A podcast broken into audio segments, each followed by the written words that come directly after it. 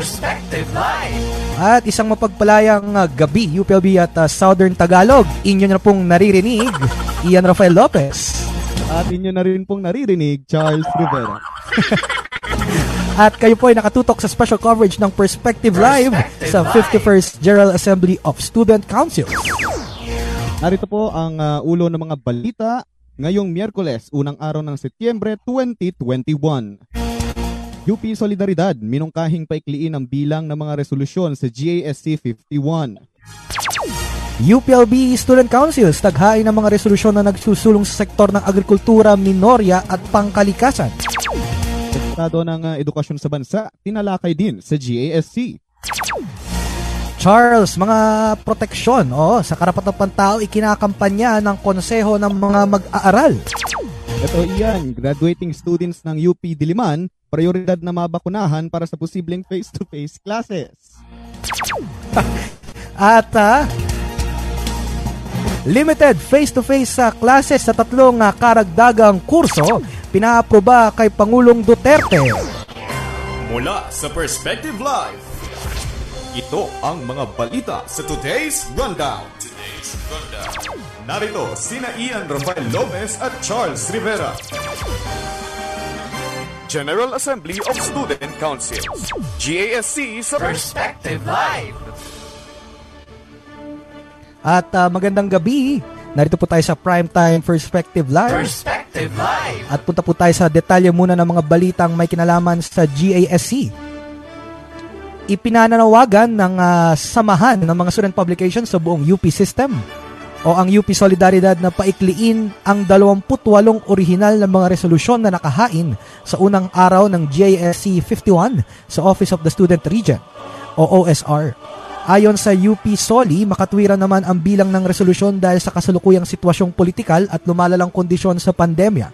Ngunit dapat umanong ikonsidera ang time efficiency ng diskusyon. Ipaalala natin sa ating mga televiewers, Charles, no, na ang JSC originally in person, no, ginagawa yan sa isang malaking venue. Doon nagtitipon-tipon yung mga student councils no, ng iba't ibang mga uh, UP campuses. No. Ano pinag-usapan nila doon, Charles, sa JSC na yan? Usually, uh, mga resolutions no na tumatalakay doon sa mga pinaglalaban ng ating student body, uh, minsan din sa mga JSC rin na nakakapamili yung mga student councils ng susunod na student regent. Student regent, oo. Uh, ginagawa kasi yan yata yearly, no? Pero dalawang beses ginagawa ang JSC sa isang taon. Uh, sa parehong uh, mga session, no gumagawa po sila ng resolution para gabayan itong mga student councils kung ano yung mga kampanya at ano yung mga issue na dapat nila pagtunan ng pansin. Syempre, hindi lang naman sa student body.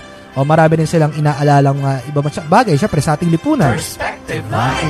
Oh. Ngayon, Charles, online. Kasi nga, di ba, pandemic. Ha, syempre, oh. online. May mga kaso ng Zoom fatigue. Tapos may mga ibang, uh, syempre, hindi mo naman kayang umupo sa ng computer ng walong oras eh. Dahil ang JSC oh. naman dati, umabot siya ng madaling araw. Kaya yan ang uh, naging uh, siguro yan na naging uh, pinagmulan no, ng UP Solidaridad. Kaya from 28 originally, ilan kaya ang uh, ibinaba nito? Malalaman natin ha.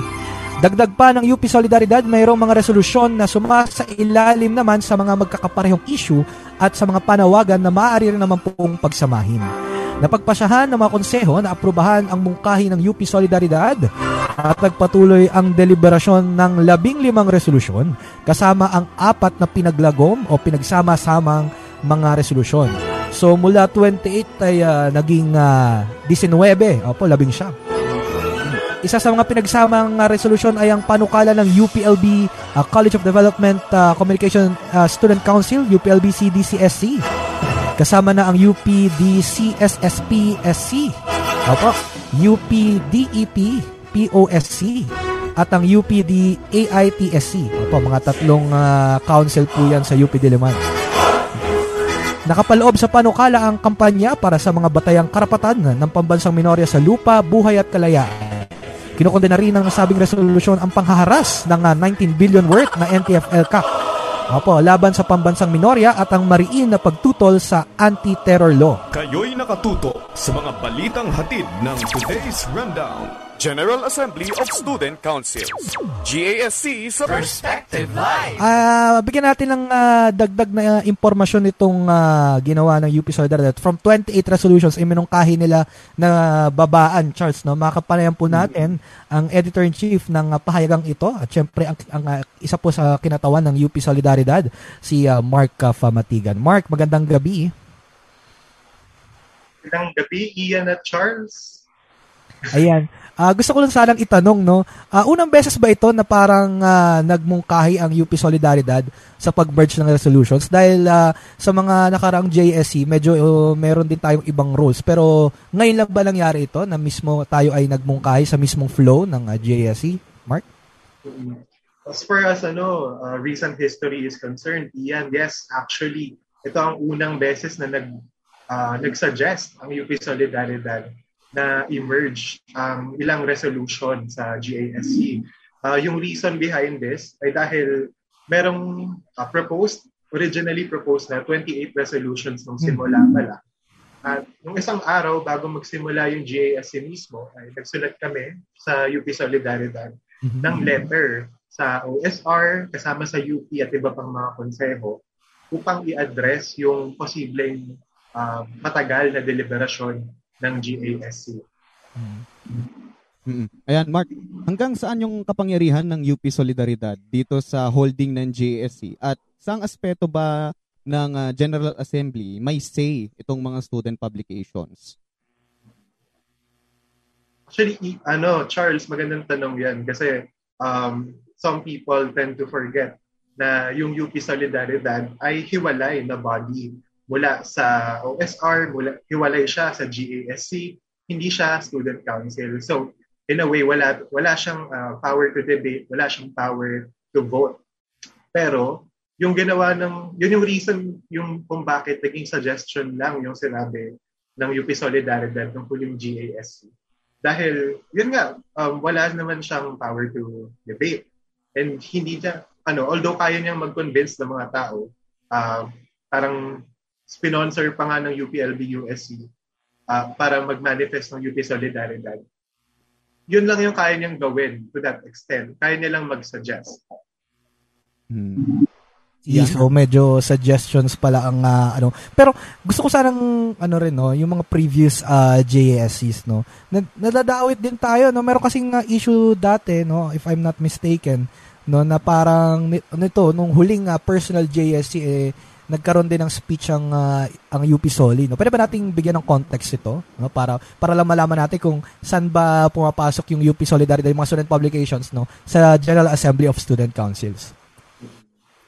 Actually, ano, halos every GASC nga ay nagkakaroon ng privilege speech. Kumbaga yung mangyayari doon, uh, merong isang student council na mag-move para para i-sponsor ang privilege speech ng UP Solidaridad.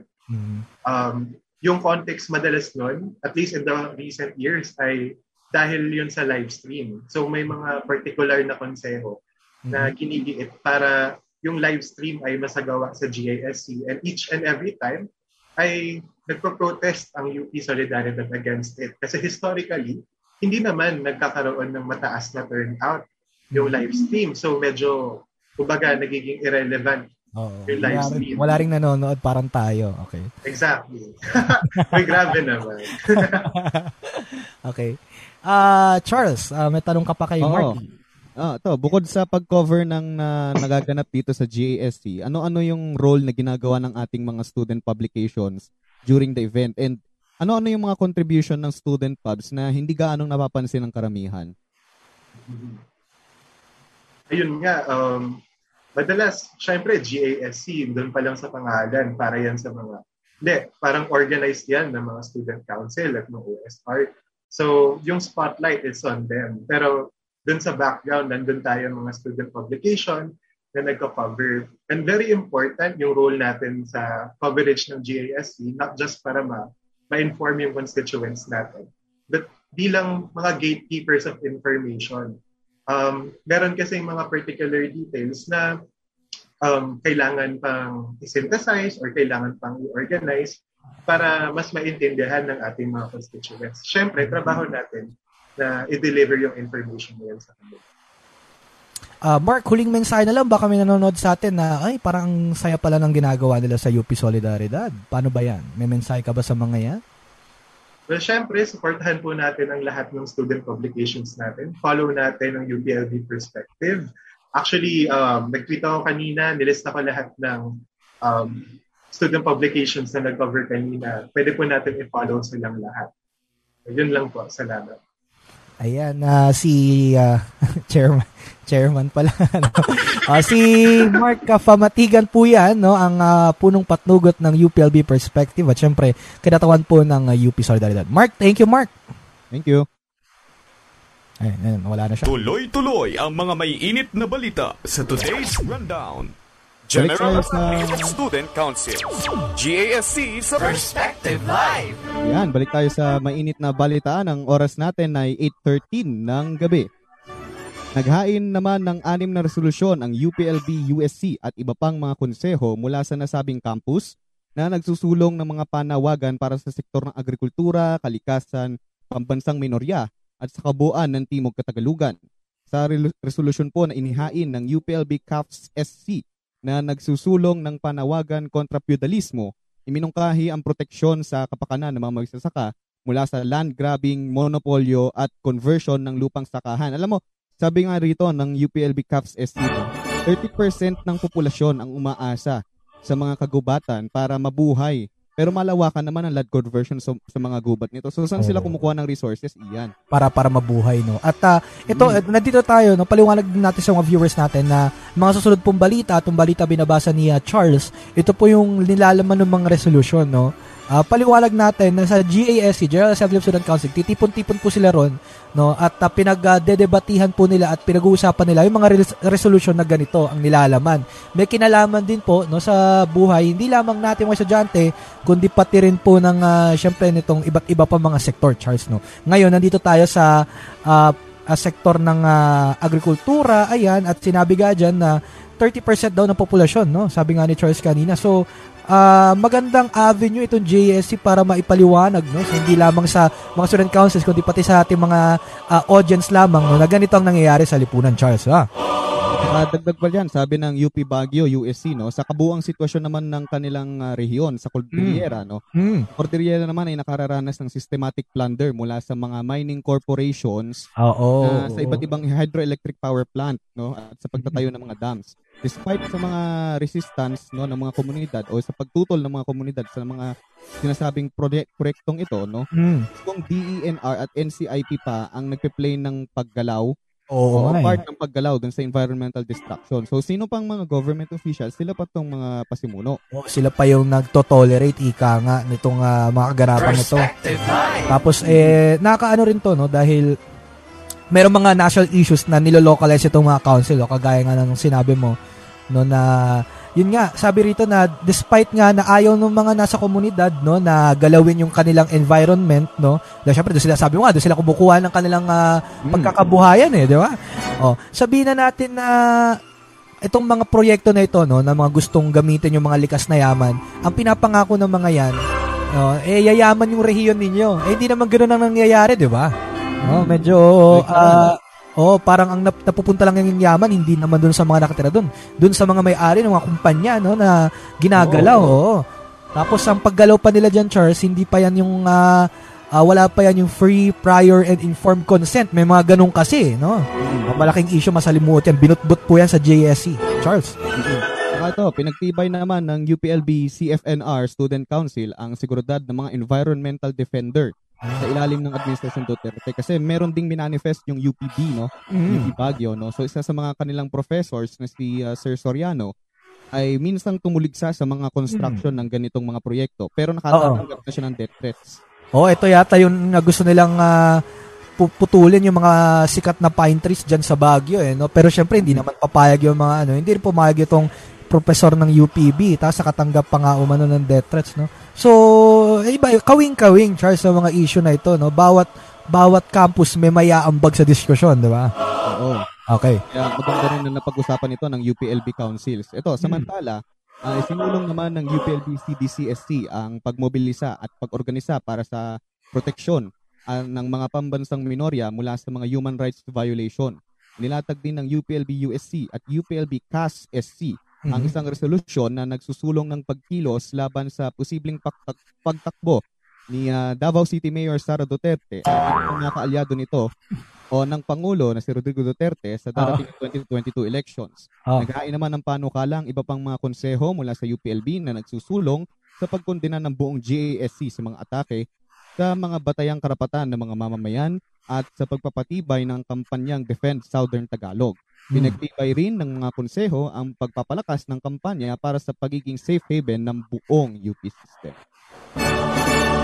Kudos dun sa UPLB uh, Student Councils ha. So, yan, job well done sa atin. Job well done sa UPLB, no? Talagang ipinamalas ninyo yung mga ah, kailangan, no? Yung mga hinahangad ng ating mga constituents, no? Diyan sa student councils, diyan sa Assembly of Student Councils.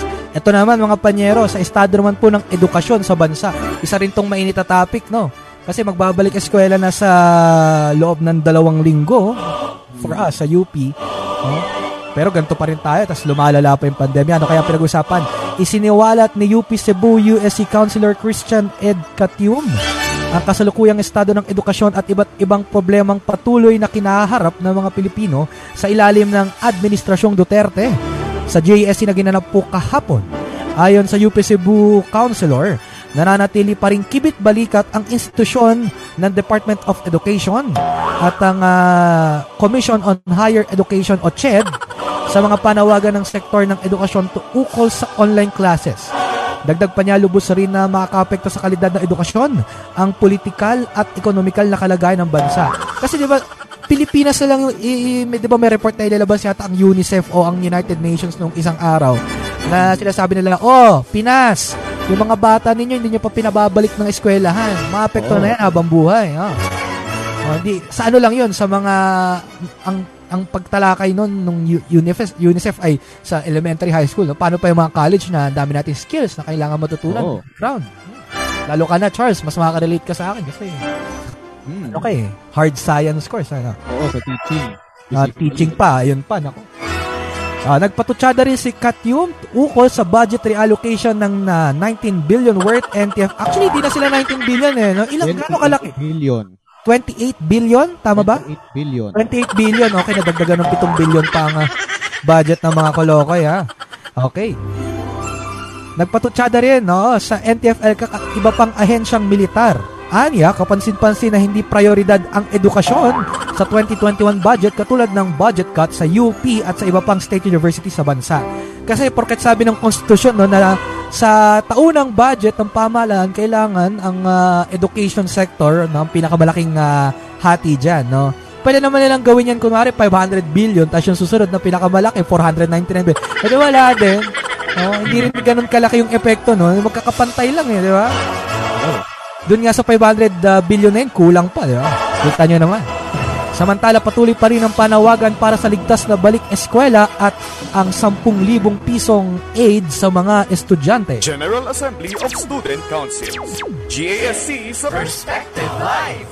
Yan, uh, GED Network, Gian Garma, no, may comment siya dito. Kung Ah, sabi ginawa ng gobyerno ang COVID response, edi sana nasa hashtag lis- ligtas na balik eskwela na tayo. Tama. Hindi. Hirap din po kayang magturo in the middle of pandemic. Mm. Oo, pati mga teachers din, no? Na Teachers din, oo, mga di lang estudyante na hirap. na nagsasakripisyo rin sa Mm. atin na nagtuturo, no? Hindi lang Mm. mga estudyante. Tama yan, Charles.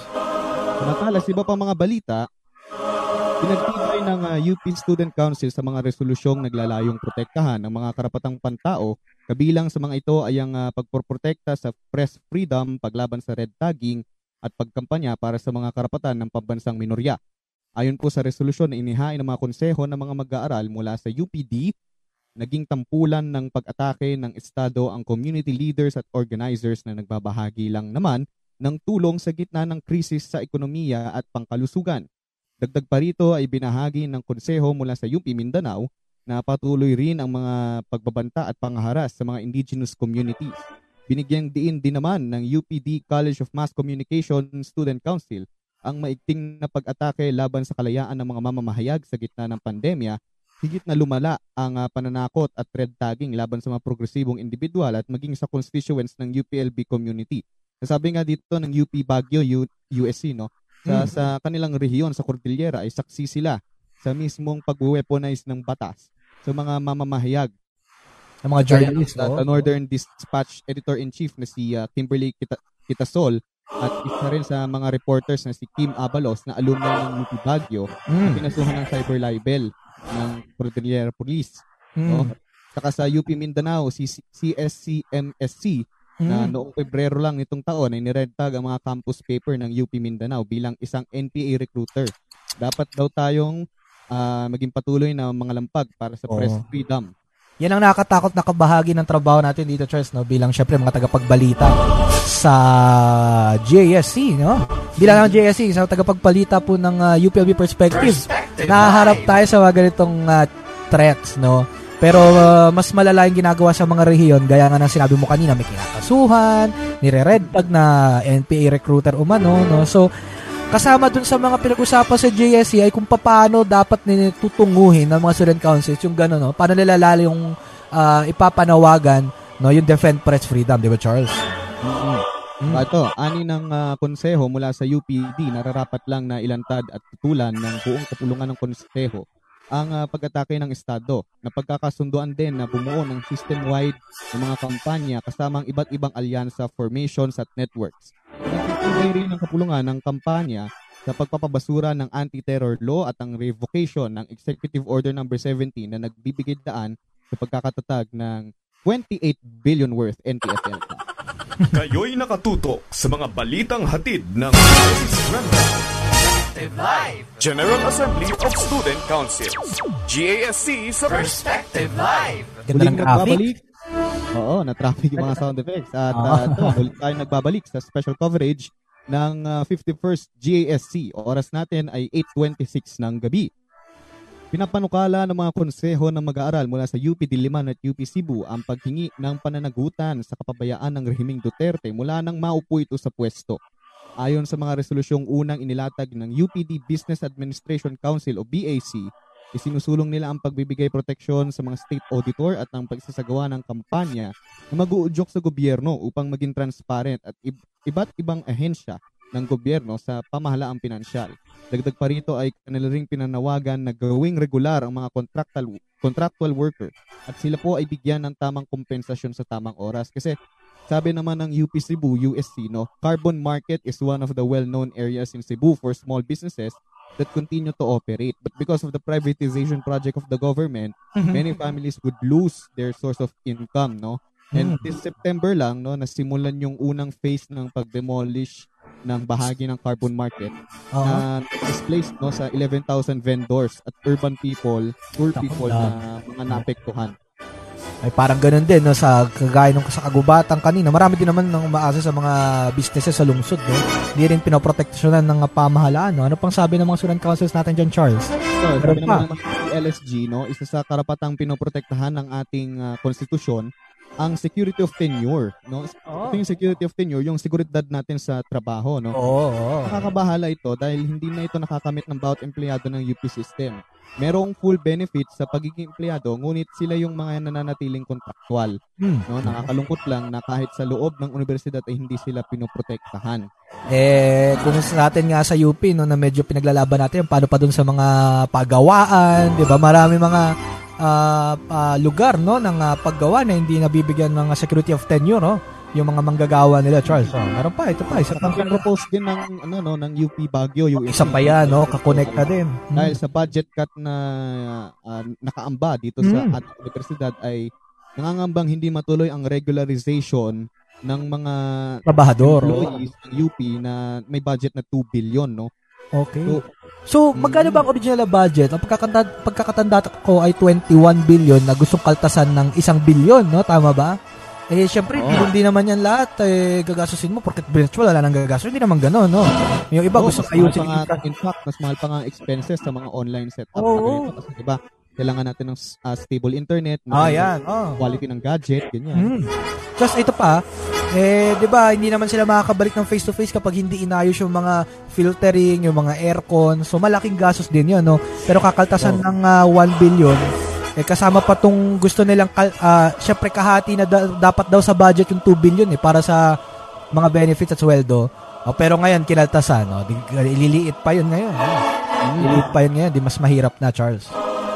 Kaya ito, binigyan din din ng uh, UPC, USC, uh, ang mga masasama, mga masamang epekto ng Build Will Build program ng Administrasyon Duterte. Sinabing lantarang land grabbing ang nangyayari sa ilalim ng nasabing proyekto. Ang mga panawagan naman ng pagpapanagot kay Duterte sa bigo nitong pagbibigay ng tamang impormasyon sa mga Pilipino mula sa UPD-SC ay sinang-ayunan ng UP Cebu, USC. Inihayag din ng UP Diliman, SC ang mga uh, panawagan para sa maayos na pagbibigay ng suporta at tulong sa mga Pilipinong naapektuhan bunsod ng pandemya kung saan biguring maaksyonan ng Administrasyon Duterte dahil sa patuloy na paglala at pagdami ng mga kaso nito sa bansa. Imaginein mo, unahin pa niyang pabuksan yung kasino. Kasi daw nga wala ng pera, 'di ba? Kailangan daw niya ng pera, kaya kailangan nang buksan yung casino kasi daw yun daw yung popondo sa atin. Ang tanong doon, saan yung inutang? Oo, oh, saan yung inutang?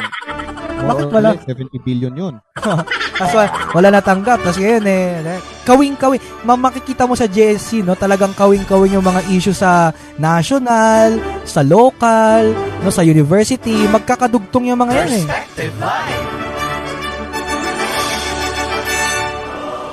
Oras po natin, 31 minuto makalipas ng alas 8 ng gabi.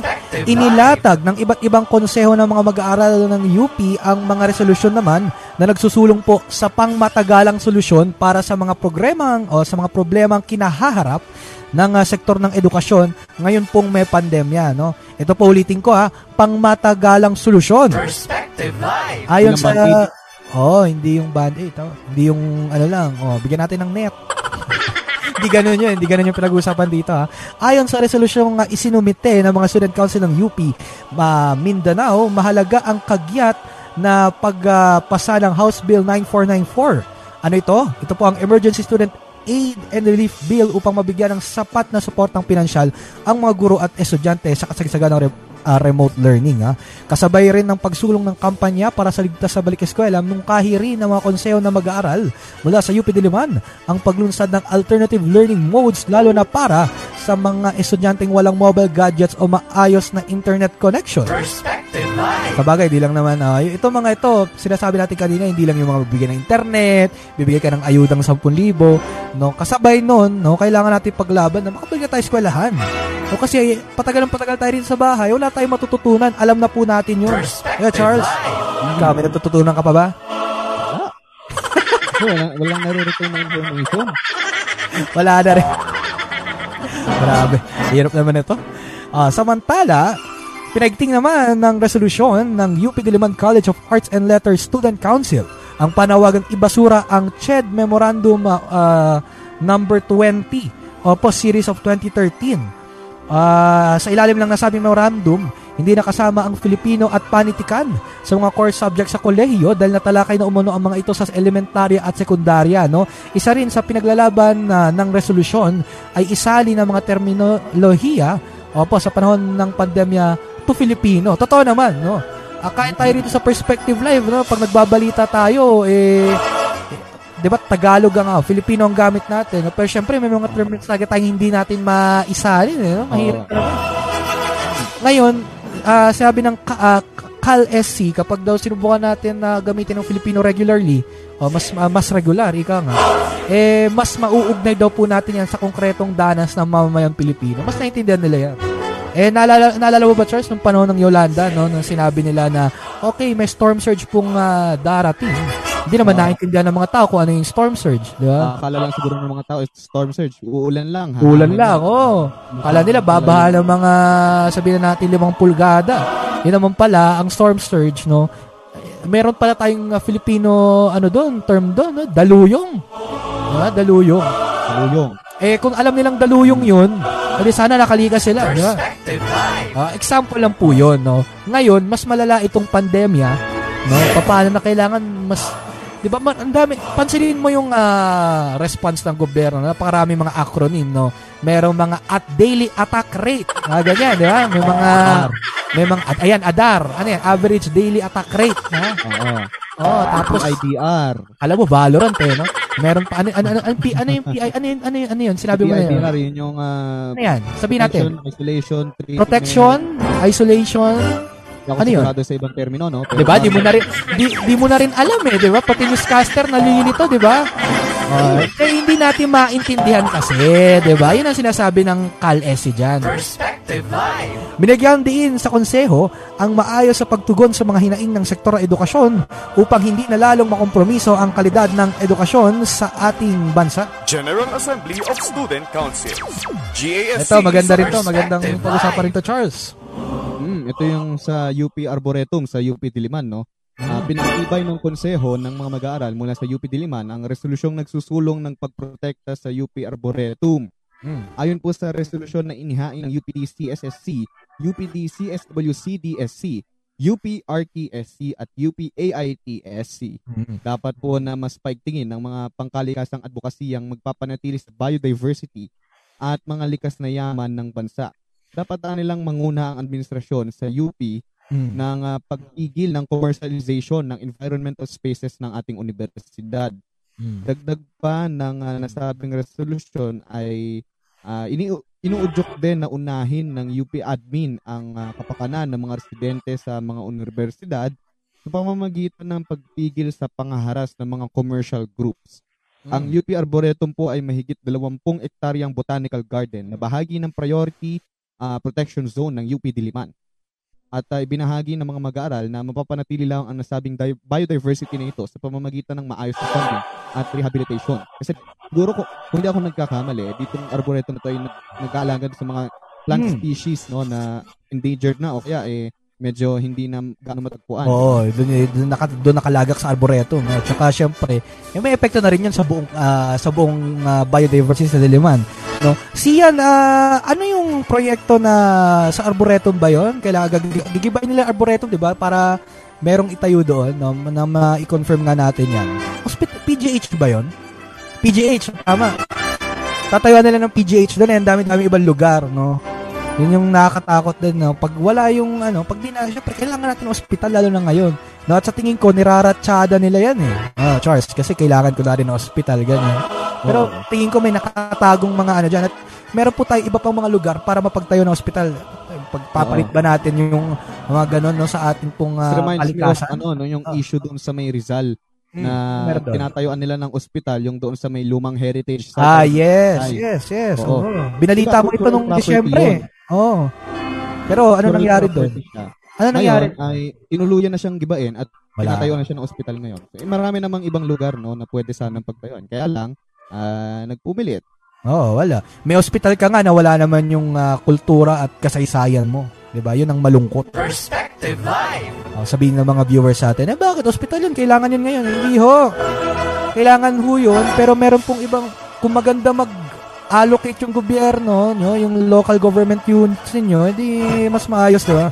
Yan o, nasa priorities lang ho yan. General Assembly of Student Councils. GASC sa Perspective Live. Ganda ng graphics natin, umiikot-ikot. Okay, may nagsabi rito sa comment, mga panyero, o yung pinag-usapan natin kanina, yung mga terminolohiya sa pandemic, no?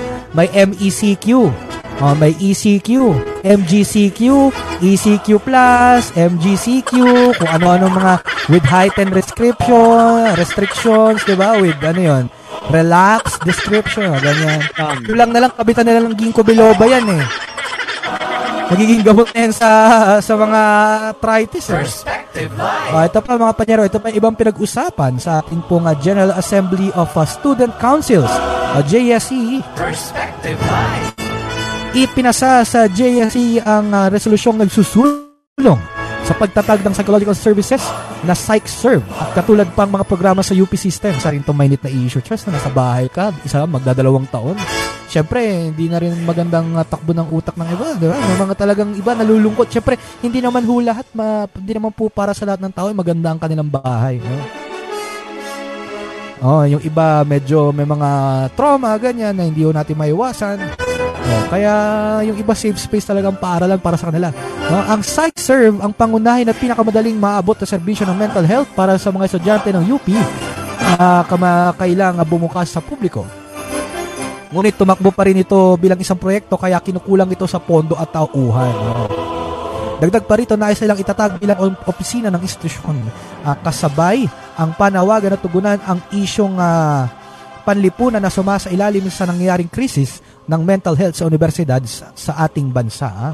Ah, niresolba opo, na pagtibayin ang ah, mga kampanyang ah, kumikilala at tumutugon opo, sa pinagmumulan ng mga issue ng mental health at idiin ah, sa administrasyon ng UP ang importansya ng PsychServe. Ito, naging mainit na usapin ito dito sa ating ah, JSC na itong mga nakaraang araw, Charles. Ah. Nasaan na yung ating background music? Ito, may Oo, mga, saka may yung- mga commentary tayo dyan. Ayan, yun. Oo, yung mga point of commentaries ng iba't ibang mga campuses ng Oo. UP. No? So, unahin Oo, natin iba-iba. sa UPLB USC. No? So, sa ating universidad. No? Sa, ah, ayon sa UPLB USC, ah, we are fortunate enough na merong isang ah, isang resident psychologist. No? Kaso, nag-iisa nga lang siya. So, hindi naman niya kayang i-cater yung almost ah, Hmm. Lahat, 2,000 lahat. UPLB students. No? Marami-rami rin yung estudyante yun. Mahirap din po yun dahil hindi nabibigyan ng sapat na atensyon ang lahat ng mga students na ngailangan. Nangailangan. Kasi isa nga lang. Oo. At saka kung matatandaan mo no sa UPLB, no may mahaba ang pila diyan. Isa dal, isa o dalawang araw lang yata siya. No, syempre may iba rin siyang ginagawa, no. Pero ah, sa abot ng kanya makakaya eh tinutugan niya na, pero di talaga kaya, mahirap talaga pag mag-isa ka lang. No, meron pa sa Cebu naman. O wala raw talaga silang resident psychiatrist, no. Swerte pa pala tayo sa LB, sabi nga ni Sig. No? Ah, wala silang resident psychiatrist, no. Kung tutuusin, essential ho 'yun, no, dahil sa pandemic, no. O tapos isama mo pa syempre academics, no? yung iba kasi syempre pagtutuunan mo ng oras ganun tapos hindi mo makukuha yung gusto mong outcome, no? So kailangan mo rin talaga minsan ng ah, makakausap, no? Ma masasandalan. Eh dagdag mo pa tong gobyerno na ito. Hmm. Pag di ka kampi, ire-red tag ka, ide-death ka. Talagang kailangan na lang problema namin, dagdag pa Oo, kayo. dadagdag pa kayo. Oo, di kailangan talaga, no? Yan ang sabi ng UP Cebu. Oh, meron pa. Oo, sabi rin ng UP Cebu USC, no, meron din silang psychologist na nagtatrabaho sa kanilang guidance office, pero wala silang resident na psychologist. Kapag may mga nagpapag-guidance, Yan pa. nire-refer Oo. nila sa outside ng Oo. o sa labas ng universidad, Oo. no, which is medyo mahal, di ba? Mahal Siyempre. talaga. Hindi, syempre, babayaran mo yung check-up, tapos may gamot pa yan kung kinakailangan, napakamahal. Kaya kailangan, kaya marami, marami yung humingi ng tulong dun sa UPB, tinitis sila yung pila, kasi nga, ah, mura, no? Kung di man mura, mas maliit, no? Kaysa kumpara mo dun sa mga ospital sa labas, so. Sabi nga dyan, eh, mahal pala maging sane sa mga panahon ngayon. Perspective Live. Opo mga panyero at ah, yan ang tinutulak ng mga student councils. No? Marami mga issue no at sana po nabigyan namin linaw kung ano yung mga pinag-usapan nila no. Eh, tinawid natin kung, kung ano yung konkretong nararamdaman ninyo dahil yun naman ho ang ah, ganap sa JSC eh, no para makonekta yung iba't ibang karanasan no ng mga mag-aaral ah, mula po sa iba't ibang mga campuses tapos yan ang pag-uusapan nila para alam nila kung paano ang aksyon no forward di ba? Yan ang yan ang sabi sa kanila, yan ang yan ang role ng JSC, no? Ay, JSC, mga pa General Assembly of Student Councils. GASC sa Perspective Live. Kayo'y nakatutok sa mga balitang hatid ng today's rundown. Yan, punta tayo sa detalye ng mga balitang hashtag dapat all. Okay lang. Game. Lulunsad ng UP Dilma ng pagbabakuna sa mga graduating students sa posibleng pagbabalik ng face-to-face learning ngayong academic year. Ayon po sa inilabas na memorandum ng UPD Office of the Vice Chancellor for Academic Affairs o OVCAA, layon po ng kanilang programa na maging protektado ang mga estudyante kung sakali mang pahihintulutan ng Commission on Higher Education o CHED ang limited face-to-face classroom setup ngayong taon. Dagdag pa rito ay bilang pagsuporta sa mga mag-aaral, ang UPD COVID-19 Task Force ay magbibigay ng slot sa mga interesadong estudyante na bak sa bakunahan sa Diliman. Ang uh, pagre-rehistro ay magaganap online gamit ang kanilang link ng Student Vaccination Registration Form na makikita sa Facebook page ng Philippine Collegian mula kahapon hanggang bukas, ikalawa ng Setyembre, hashtag dapat all. Dapat all. Mga panyero, sa UPLB kaya, kailan kaya tayo magkakaroon ng ganyang problem, programa sa atin? Tingin mo. Eh, mas marami yung atin eh. Tsaka, tingin mo, magagawa kaya nila sa UPLB yun? Huh? Siguro pag naging stable yung supply pero hanggat hindi, Ay, yung pa, supply. Oh, mukhang hindi rin ta. Kasi syempre kailangan sila na mag-procure nun eh, no? Hindi na hindi na national government. Eh, no? Kailangan na lang. Oh, maraming problema pa. Makakabalik din tayo ng campus, makakapak din tayo. Tuloy-tuloy ang mga may init na balita sa today's rundown. Perspective Live. Oras, alas ah, 8.44, 8.44. Kasalukuyang hinihintay ng Commission on Higher Education ang uh, pagsang-ayon ni Pangulong uh, Rodrigo Duterte sa minungkahing pagdagdag ng mga kursong engineering, maritime at uh, HRM no, Hotel and uh, Resource Management no sa limited face-to-face classes. Ayon na kay CHED uh, Chairman Prospero de Vera, inendorso na ng Interagency Task Force o IATF sa Pangulo ang pagpapalawak ng limited face-to-face classes sa tatlong nasabing kurso dahil nangailangan nito ng hands-on experience upang makumpleto ang kanilang degree at makuha ng licensure exam. Sila sabi natin kanina na uh, merong merong ganitong notion na mga hard science kailangan Actually, no, kung pagbabatayan po natin mga pag-aaral, lahat ng courses kailangan mag face-to-face na. Hindi lang engineering, maritime, HRM, sama nila pati mga social sciences. So, akala siguro nila sa mga social science courses eh nasa loob lang ng classroom eh nag nag nagchichikahan. Hindi hindi ho ganun ang ginagawa namin doon. Oo, marami kaming inaaral na kailangan din namin lumabas-labas, mga panyero. Oo. Yung mga naglalaboratory, yung mga nagre-research. Oh. Oh, 'di ba? Puro kayo research. Nalala mo 'yun? Puro kayo research, ha? Research kayo ng research. Hindi aanin ko yung research ninyo. Ayan. Okay, mga panyero. Oh. Ayon na uh, kay uh, CHED, uh, Chairman Prospero de Vera, inendorse na ng IATF Interagency, uh, Interagency Task Force uh, sa Pangulo ang uh, pagpapalawak ng limited face-to-face classes sa tatlong nasabing kurso. Opo mga panyero. Dagdag pa ni De Vera ang hakbang na mapalawak ang limited classes sa iba pang kurso ay sinimulan ng maging matagumpay uh, ang muling pagbabalik ng mga medical students sa nagsagawa ng limitadong physical classes simula po noong Disyembre 2020. Sa ngayon, mahigit isandaang higher education institutions na ang nag-aalok ng programang Medical and Allied Health Services Uh, yun po mga pinahintulutan na ni Pangulong Duterte na magsagawa ng limited face-to-face classes sa ating bansa. COVID-19 Watch.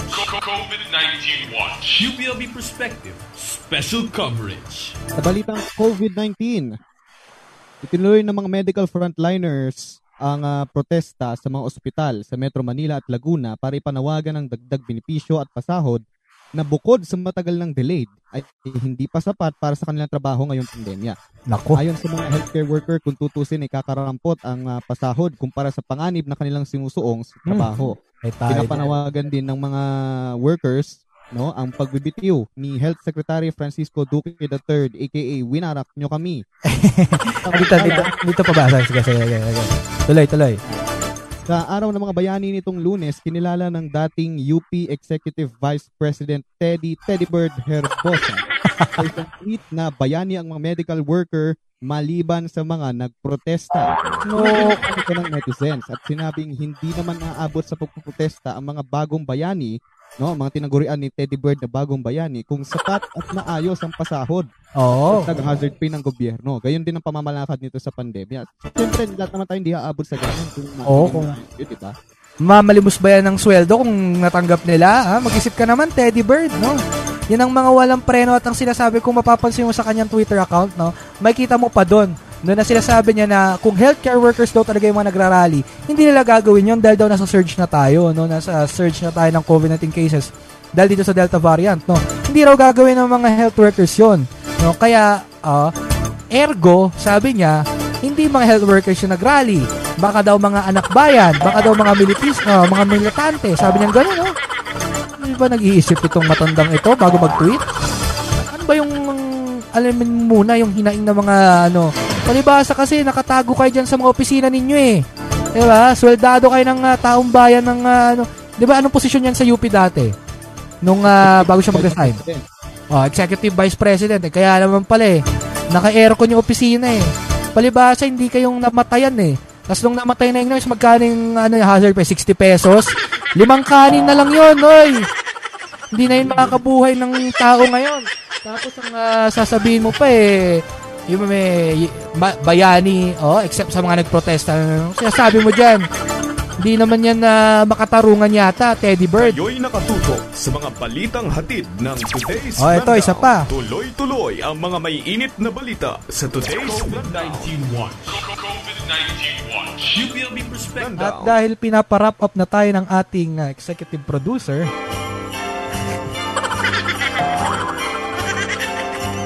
Happy holiday. Ito nga eh, Merry Christmas, Ian. Merry Christmas, Charles, ha? Ilang araw na bago magpasko? Naku, kaya hindi ko na-search Yung yan. eh. Reddit 117 pa. Search na natin sa ating uh, kay Mr. Google, ha?